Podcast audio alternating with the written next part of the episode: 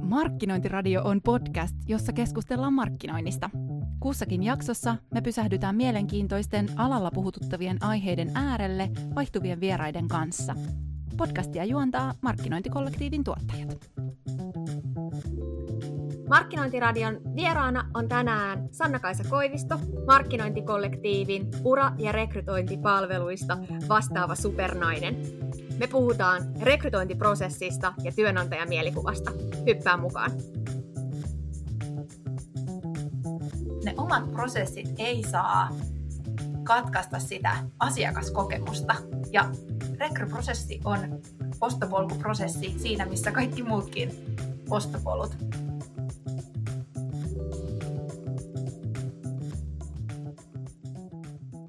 Tällä kertaa Markkinointiradiossa sukelletaan rekrytoinnin maailmaan ja rekrykeissiin. Tänään äänessä markkinointikollektiivin tuotannon puolelta sekä Marika että Sanna-Kaisa. Mutta Sanna-Kaisa, sä oot tänään vähän niin kuin vieraan asemassa. Tervetuloa Markkinointiradioon. Kiitos, kiitos Marika. Ihana päästä puhumaan tällaisesta aiheesta, mikä on itselle tosi lähellä sydäntä ja jotenkin nyt tässä myös hyvin käsillä. Niin tosi kiva. No nyt puhutaan tosi ajankohtaisesta asiasta täältä meidän vinkkelistä katsottuna. Päällä on nimittäin markkinointikollektiivin tuottajan rekry. Ja itse asiassa tässä rekrytointiprosessissa niin ollaan sellaisessa pisteessä, että osa hakijoista on tiputettu pois. Ja sieltä, tippuneilta hakijoilta, tuli muutamaltakin toive, että tämä on ollut niin poikkeuksellinen rekryprosessi hakijan näkökulmasta, että he toivois, että markkinointikollektiivi jakaisi omaa tekemisen tapaansa, jotta siitä olisi oppeja muille. Ja siksi me ollaan tässä sunkaan tänään tätä podcastia nauhoittamassa.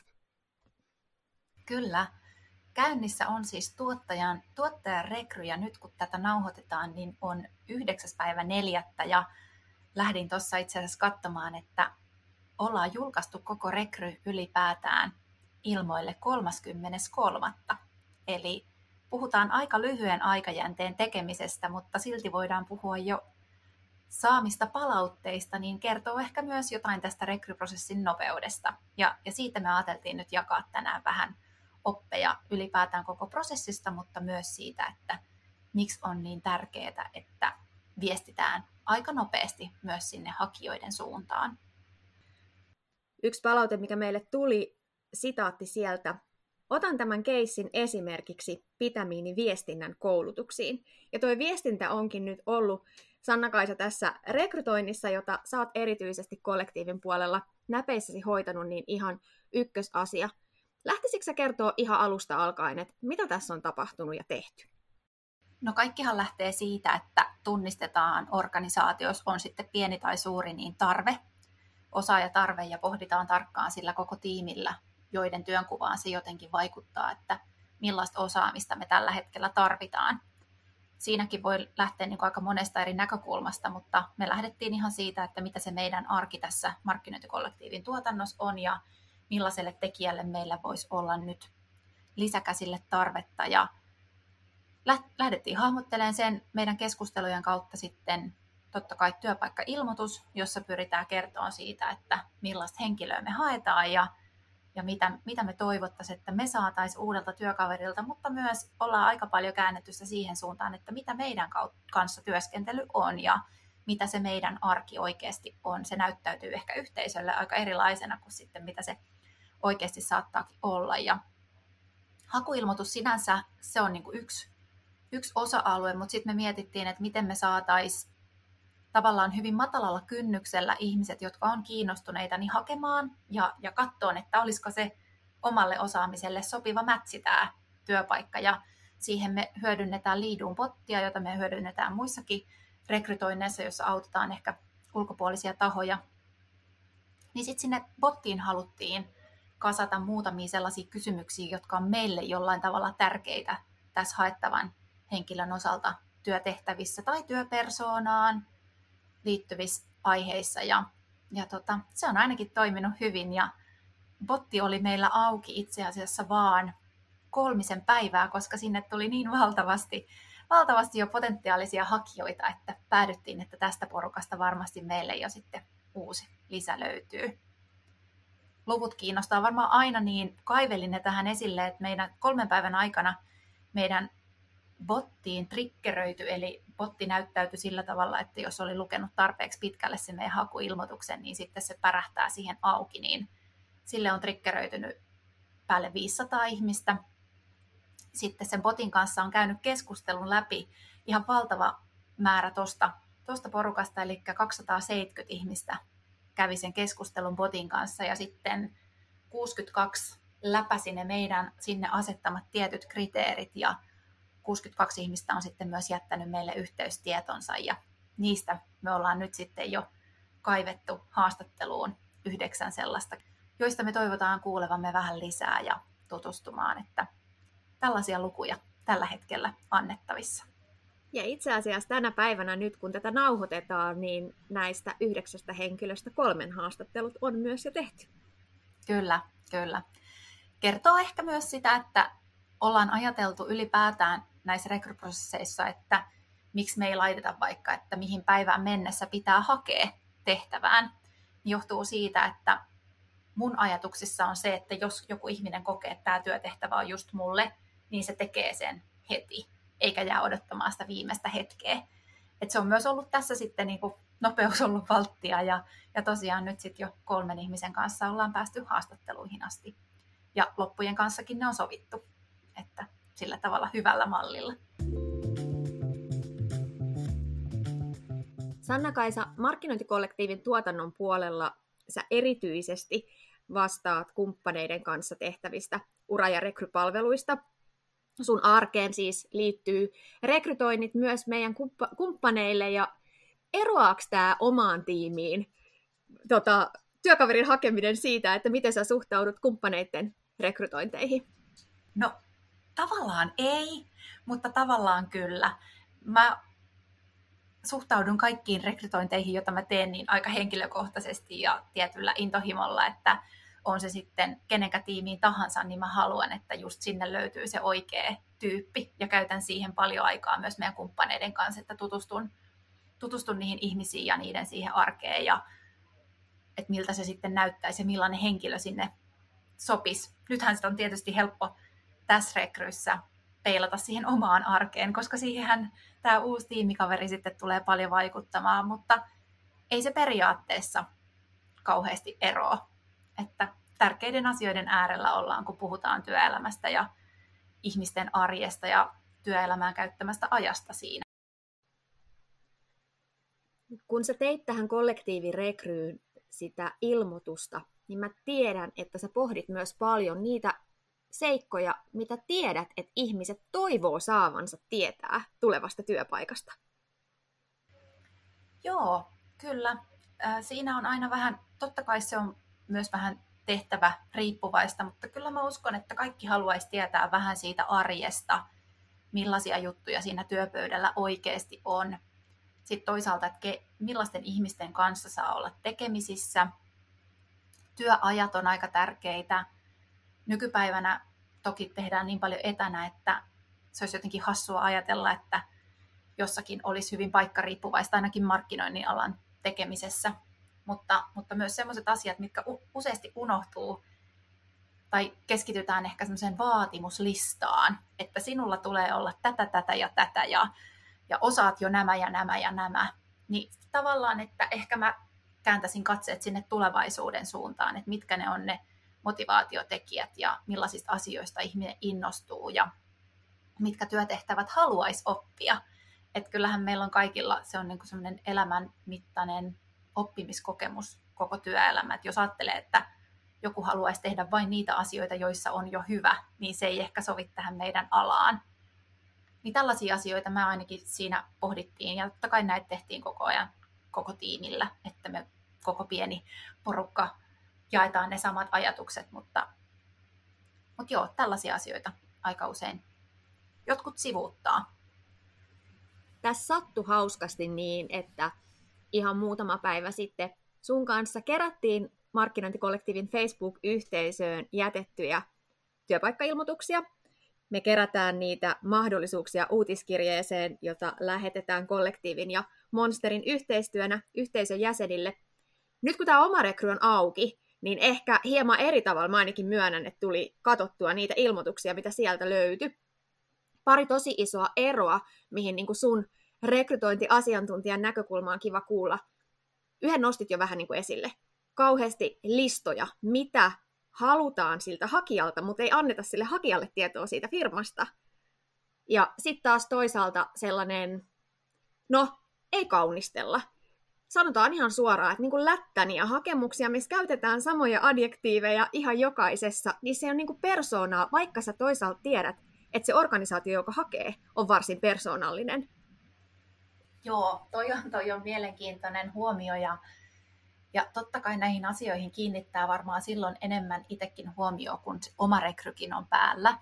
Mutta kyllä mä haluaisin, että kaikki miettis vähän sitä, että jos vertaa niihin toisiin, toisiin yrityksiin, jotka hakee niitä samoja osaajia kuin niistä yksarvisista, meillä on aina, aina pula ja kaikki haluaisi totta kai sellaisia mahdollisimman hyviä tyyppejä, niin millä sellaiset houkutellaan, niin niin ei ne kyllä tuu semmoisten latteuksien perässä ja näköalapaikoista ja tämmöisistä. On mun mielestä niin kuin tässä vaiheessa aika turha puhua.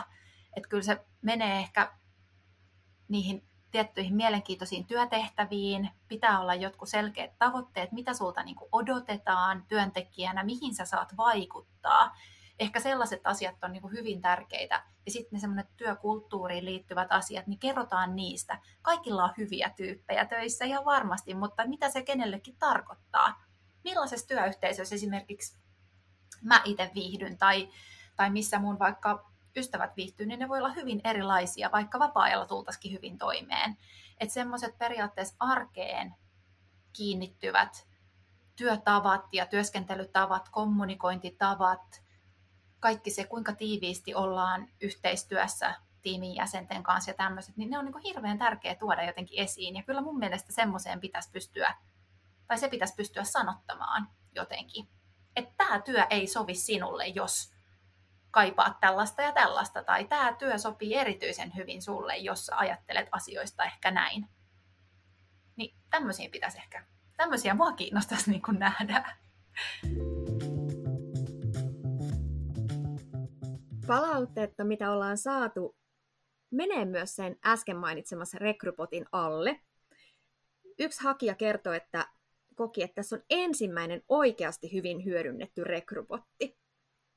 Nyt kun se rekrypotti lävähti sen hakijan silmille siellä kollektiiviverkkosaitilla, niin mitä se siltä konkreettisesti vaati? Botti toimii mun mielestä hyvä, hyvin just sen takia, että siinä vastaa aika intuitiivisesti ja kun siinä on matala kynnys lähteä siihen keskusteluun, niin sä tavallaan ajaudut siihen aiheeseen, ehkä jopa suunnittelemattasi.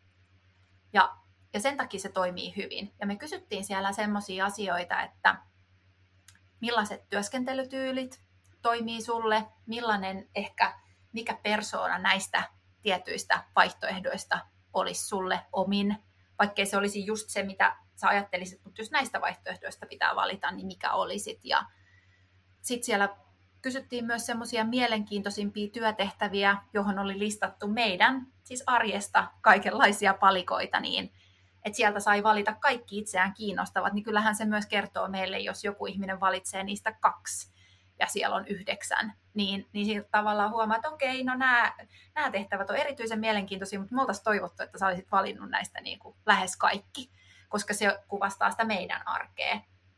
Ja sitten kun se potti automaattisesti laski niistä tiettyjä pisteitä ja tiettyjä kysymyksiä arvotettiin tietyllä tavalla, niin sieltä sitten valikoitu sen botin kautta tavallaan ne, kenestä me sitten haluttiin kuulla yhteystiedot ja, ja vielä ehkä muutama lisätieto. Ja, ja se toimi hyvin ja, ja nuo määrät kertoo jo siitä, että se oli ihan hyvin rakennettu. Kiitosta tuli myös siitä, että Potin kanssa keskustelun pääsi käymään aika loppuun asti ennen kuin sulta pyydettiin sun yhteystietoja. Ja tässä myös pyydettiin sitten linkkari, linkkariprofiiliin linkkiä. Mutta tämä nostettiin erityisesti, että on välillä törmätty myös potteihin, joiden kanssa ei pääse keskustelemaan ennen kuin sä identifioit itsesi. No joo, toi on aika tärkeä kulma. Mun mielestä ehdottomasti, jos puhutaan tämmöisestä, missä ihminen antaa jotain itsestään hyvin henkilökohtaisia asioita, mitkä työasiat kuitenkin mun mielestä on, että millainen sä oot työpersonalta tai näin, niin mun mielestä siinä pitää olla sellainen turva, että sä voit testata tavallaan sen soveltuvuuden ennen kuin sun tarvii antaa itsestäsi sen enempää tietoa. Ja sen takia me tehdään ne aina, aina niin päin, koska en mä usko, että kenenkään rekrytoinnin tavoitteena on kerätä hirveä määrä niin sanottuja liidejä, vaan halutaan löytää se oikea tyyppi. Ja, ja tota, se botti auttaa nimenomaan siinä. Ja sitten kun se meidän mielestä jo hyvin lähellä sitä, mitä haetaan oleva tyyppi tavallaan tulee siihen, että hän voi antaa omat yhteystietonsa, niin silloin hänellä on se valta päättää, että jatketaanko tätä eteenpäin vai ei. Koska se on muutenkin niin jopa olematon kynnys siihen keskustelun aloittamiseen sen botin kanssa, niin siinä on mun mielestä se hetki, kun me annetaan valta sitten sille hakijalle, että okei, haluanko mä jatkaa tästä eteenpäin vai en. Niin sen takia me tehdään se näin päin. Totesitkin jo, että botti itsessään laskee jonkun verran pisteytystä hakijoille. Katottiin niitä tiimin kanssa, katottiin myös hakijoiden linkkariprofiileita ja tutkittiin henkilöitä sieltä vähän lisää. Sitten kun tehtiin tätä rankkausta siitä, että kenen kanssa jatketaan ja ketä kiitetään kiinnostuksesta hakea tätä positiota, niin miten tämä hoidettiin? No joo, se olikin mielenkiintoinen, mielenkiintoinen osa ja se on totta kai myös aika työläs osa, mutta mun mielestä se on äärimmäisen tärkeä, tärkeä vaihe rekrytointia, että siinä vaiheessa, jos joku ihminen on jo antanut yhteystietonsa ja antanut sen LinkedIn-profiilin, että hei, mua saa käydä sieltä katsomassa lisää ja tavallaan silloin niin kuin antaa itsestään aika paljon jo, niin siinä, siinä vaiheessa lunastetaan ne tietyt rekrymarkkinoinnin tai työnantajan mielikuvan odotukset, mitä, mitä, halutaan, mitä halutaan ulospäin näyttää. Ja me käytiin siis kaikki nämä 62 ihmistä, jotka oli omat yhteystietonsa antaneet, niin käytiin kaikkien heidän LinkedIn-profiilit läpi ja verrattiin niitä niihin bottivastausten mm, tavallaan tuloksiin ja, ja tota, täällä tämmöinen välivinkki, että se LinkedIn-profiili kannattaa oikeasti pitää aika ajan tasalla, koska se on monelle nykyään se ensisijainen keino, millä, millä uusia ihmisiä tiimiin haetaan ja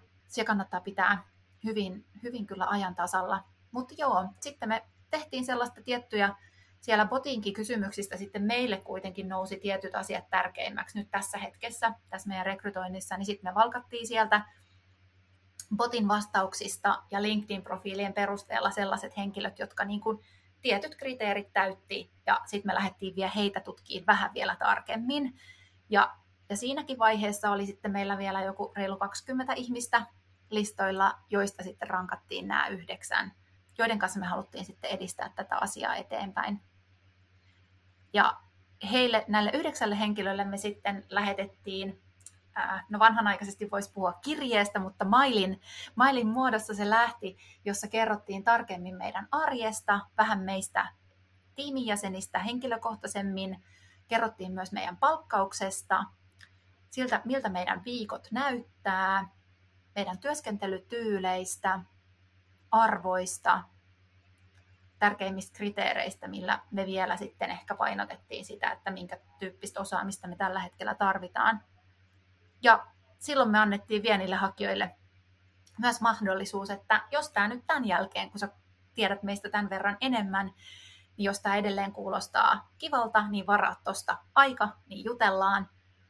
Tai sitten jos tämä ei kuulostakaan tämän jälkeen enää niin kiinnostavalta, niin kerrot vaan meille, niin no hard feelings.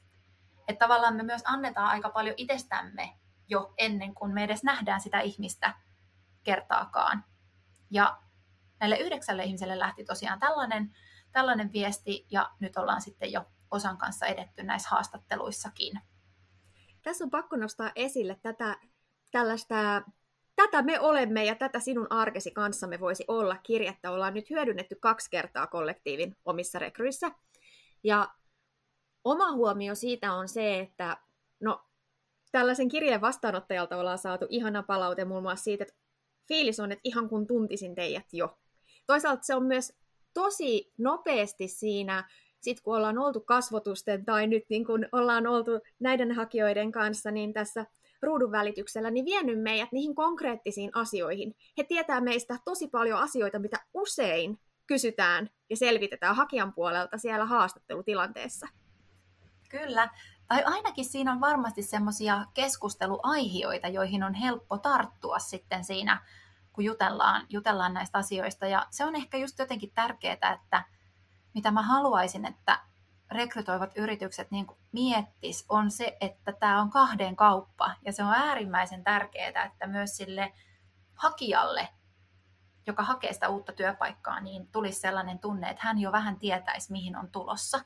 Kun ei enää ole enää niin kuin yksipuolisia, että ei, ei voida ajatella, että hakija olisi jotenkin aliarvoisemmassa asemassa tai jotenkin pyytäisi sitä työpaikkaa joltain ylemmältä taholta, vaan, vaan nyt niin kuin tasa-arvoisesti ihminen ihmiselle. Ja se on kyllä just sitä kauhean ihanaa palautetta, mitä me ollaan saatu, että kiva kun mä tiedän jo. Ja sitten, että niistä, jos niistä on herännyt jotain kysymyksiä, niin me ollaan päästy, niin kuin, niin kuin sanoitkin, niin tosi paljon syvemmälle. Että ei enää puhuta siitä, että no, mitäs mun työpöydällä sitten olisi? No sä tiedät sen jo. Näitä asioita sun työpöydällä olisi. Ja sä oot silti halunnut tulla meidän kanssa tähän keskusteluun. Tai siitä syystä juuri halunnut tulla Kyllä. tähän keskusteluun. Ja tosi mielenkiintoisiin keskusteluihin päädyttiin ihan vaikka sillä, että sä kysyit hakijoilta, että mitä ajatuksia se kirje herätti. Kerto paljon, mitä he sieltä pointtas esille. Joo, ja se, se lämmittää mieltä. Totta kai siis tällaisethan vie paljon aikaa, mutta se hyöty, mitä siitä voidaan saada, että rekrytointiin panostetaan, niin se on niin mittaamaton. Mitä pienempi tiimi, niin sitä mittaamattomampi se arvo on sillä, että käydään niiden oikeiden ihmisten kanssa niitä keskusteluja. Ja tota, edellisen kerran, kun me tämmöistä kirjettä hyödynnettiin edellisessä rekryssä, niin silloin sitten joku muutama vastaskin, että hei kiitos avoimuudesta, että nyt kun mä pohdin tätä tarkemmin, niin ei tämä ehkä olekaan mun tässä elämänvaiheessa niin kuin oikea, oikea valinta, jolloin me säästettiin sekä hänen aikaa, mutta myös meidän aikaa, mikä on ihan win-win tilanne. Kyllä. Lisäksi sitten hyvinkin seikkaperäinen viesti lähti myös niille hakijoille, joiden kanssa prosessi tällä kertaa jäi tähän. Kyllä, se on mun mielestä vielä ehkä tärkeämpi viesti on se, joka lähtee niille, ketkä ei tässä prosessissa pääse pidemmälle. Sitä näkee tosi paljon sellaista kiitos, mutta ei kiitos ja kiitos kun olit kiinnostunut ja nyt tällä kertaa näin. Ja se ei tavallaan ehkä anna sille hakijalle oikeastaan mitään informaatio, mitä hän voisi tehdä toisin, niin me nostettiin sitten seikkaperäisesti siihen, siihen ei-kiitos viestiin, niin nostettiin ne, että mitkä oli ne kolme kriteeriä, minkä perusteella me tehtiin tästä hyvinkin laadukkaasta 62 ihmisen niin kuin listasta sitä rankkausta. Ja se on kyllä tosi tärkeä. Me tuotiin esille ihan niitä työtehtäviä, mitä oltiin painotettu. Sitten kerrottiin, että katsottiin tosi tarkkaan LinkedIn-profiilia ja siihen liittyviä asioita. Sitten kun puhutaan, että, että mitä se meidän työ on, niin meillä on paljon verkostoja ja halutaan, että ne koko ajan vaan kasvaa, niin me myös verrattiin sen hakijan verkostoja meidän omiin verkostoihin – joka on hyvin sellaista, että eihän sille kukaan mitään mahda, mutta se on tässä meidän hetkessä meille tärkeää, että uusi ihminen, joka tulee meidän joukkoon, niin tuo myös mukanaan meille uusia, uusia verkostoja. Ja me, me perusteltiin nämä aika seikkaperäisesti siinä, siinä viestissä ja, ja sieltäkin on tullut pelkästään sitten positiivista palautetta. Ihana viesti, joka saatiin todella mahtavalta hakijalta. Kiitos teidän rekryprosessista Hienoa kuulla, mitä ominaisuuksia painotitte tässä vaiheessa. Tämä on todella tärkeä palaute meille kaikille hakijoille. Joo, kyllä se lämmittää mieltä, koska tämä on meille tärkeä juttu, mutta sitten totta kai tiedetään, että ihmiset, jotka edes jättää ne yhteystietonsa, niin on jo jollain tavalla vähän ehkä katsomassa ulospäin tai seuraavaan, seuraavaan mahdolliseen työmahdollisuuteen, niin mun mielestä se on hirveän tärkeää, että, että myös heille jää hyvä fiilis siitä Kyllä. Ehkä yksi, mikä varmasti tähän on nyt vaikuttanut, on se, että oikeasti tämä aikajänne, mistä me nyt puhutaan, niin on puolitoista viikkoa. Eli, eli joku, joka on meille hakenut, niin eniten, mitä on joutunut odottaa jonkinlaista vastausta, on ollut kahdeksan päivää. Ja, ja se on sitten kuitenkin nykypäivän rekryprosesseissa vielä niin aika, aika lyhyt aika. Jos ajatellaan, että tuossa oli kuitenkin neljän päivän pääsiäinen välissä. Niin, kyllä, sekin, sekin on tullut tänne väliin. Mun mielestä huomion arvosta on myös se, että me toimitaan ylipäätään markkinoinnin alan ammattilaisten keskuudessa ja totta kai henkilö, jota myös tänne haetaan, niin on, on alalta ja osaa tarkastella asioita hyvinkin kriittisesti. Nämä on myös todella haluttua porukkaa monelle muullekin, mutta et jos sä rekrytointiprosessilla onnistut ammattilaiselta saamaan tämmöisen lauseen, teidän kokonaisuus rekrytointiprosessissa rakentui hienolla tavalla. Rakensitte sekä markkinointikollektiivista työnantajana että markkinoinnin osaajana hienoa kuvaa. Mä haluan nostaa tämän sitä varten esille, että tarkoitus ei ole nyt tässä tota, niin kuin oma kehu kaunistaa, vaan enemmänkin oikeasti se, että mä näen tuolla paljon hukkaan heitettyjä mahdollisuuksia, kuinka sitä työnantajan mielikuvan kautta voitaisiin rakentaa asiakkuussuhteita, loistavaa niin kuin brändimielikuvaa. Ja periaatteessa, kun mä kuuntelen Sanna-Kaisa nyt sitä, miten tämä on toteutettu, niin ei tämä nyt rakettitiedettä ole. Joo, todellakin. Me hukataan ihan valtava määrä potentiaalia. Me markkinoinnin alan ammattilaisina me rakennetaan meidän asiakkaille kasvua ja parempaa liiketoimintaa ja hyvinvointia tähän Suomeen, siis kaikki päivät pääksytykseen, niin miten me mokataan meidän rekryprosesseissa ihan viikoittain? Tämä ei ole rakettitiedettä ja mä mielelläni äh, sparrailen aiheesta vaikka kuinka paljon enemmänkin, mutta nimenomaan se on se viestintä, viestintä, viestintä, oikea aikaisuus, oikea suhtaisuus myös. Ei kukaan ehkä odota mitään kilometrin mittaisia perusteluita, mutta niiden pitää olla relevantteja. Tavallaan miten, miten ylipäätään perustellaan jotain bisnesvalintoja tai jotakin liiketoimintasuuntia tai mikä tahansa, niin kyllä samalla tavalla pitää pystyä re- rekrytointiprosessit perustelemaan, että miksi me tehdään asioita tällä tavalla ja miksi me ei nyt edetä tästä, tähän suuntaan, vaan me edetään tähän suuntaan, niin onhan niin olemassa hyvin rationaaliset perusteet. Niin jos ne vaan kertoo hyvin avoimesti, niin siinä ei häviä mitään. Ja mä en haluaisi, että kukaan, joka tätä kuuntelee, niin menee sellaisen helpon asian taakse piiloon, että nyt puhuu organisaatio, joka on aika pieni, jonka tekemisessä ehkä muutenkin on sallittua näyttäytyä persoonallisena tekijänä.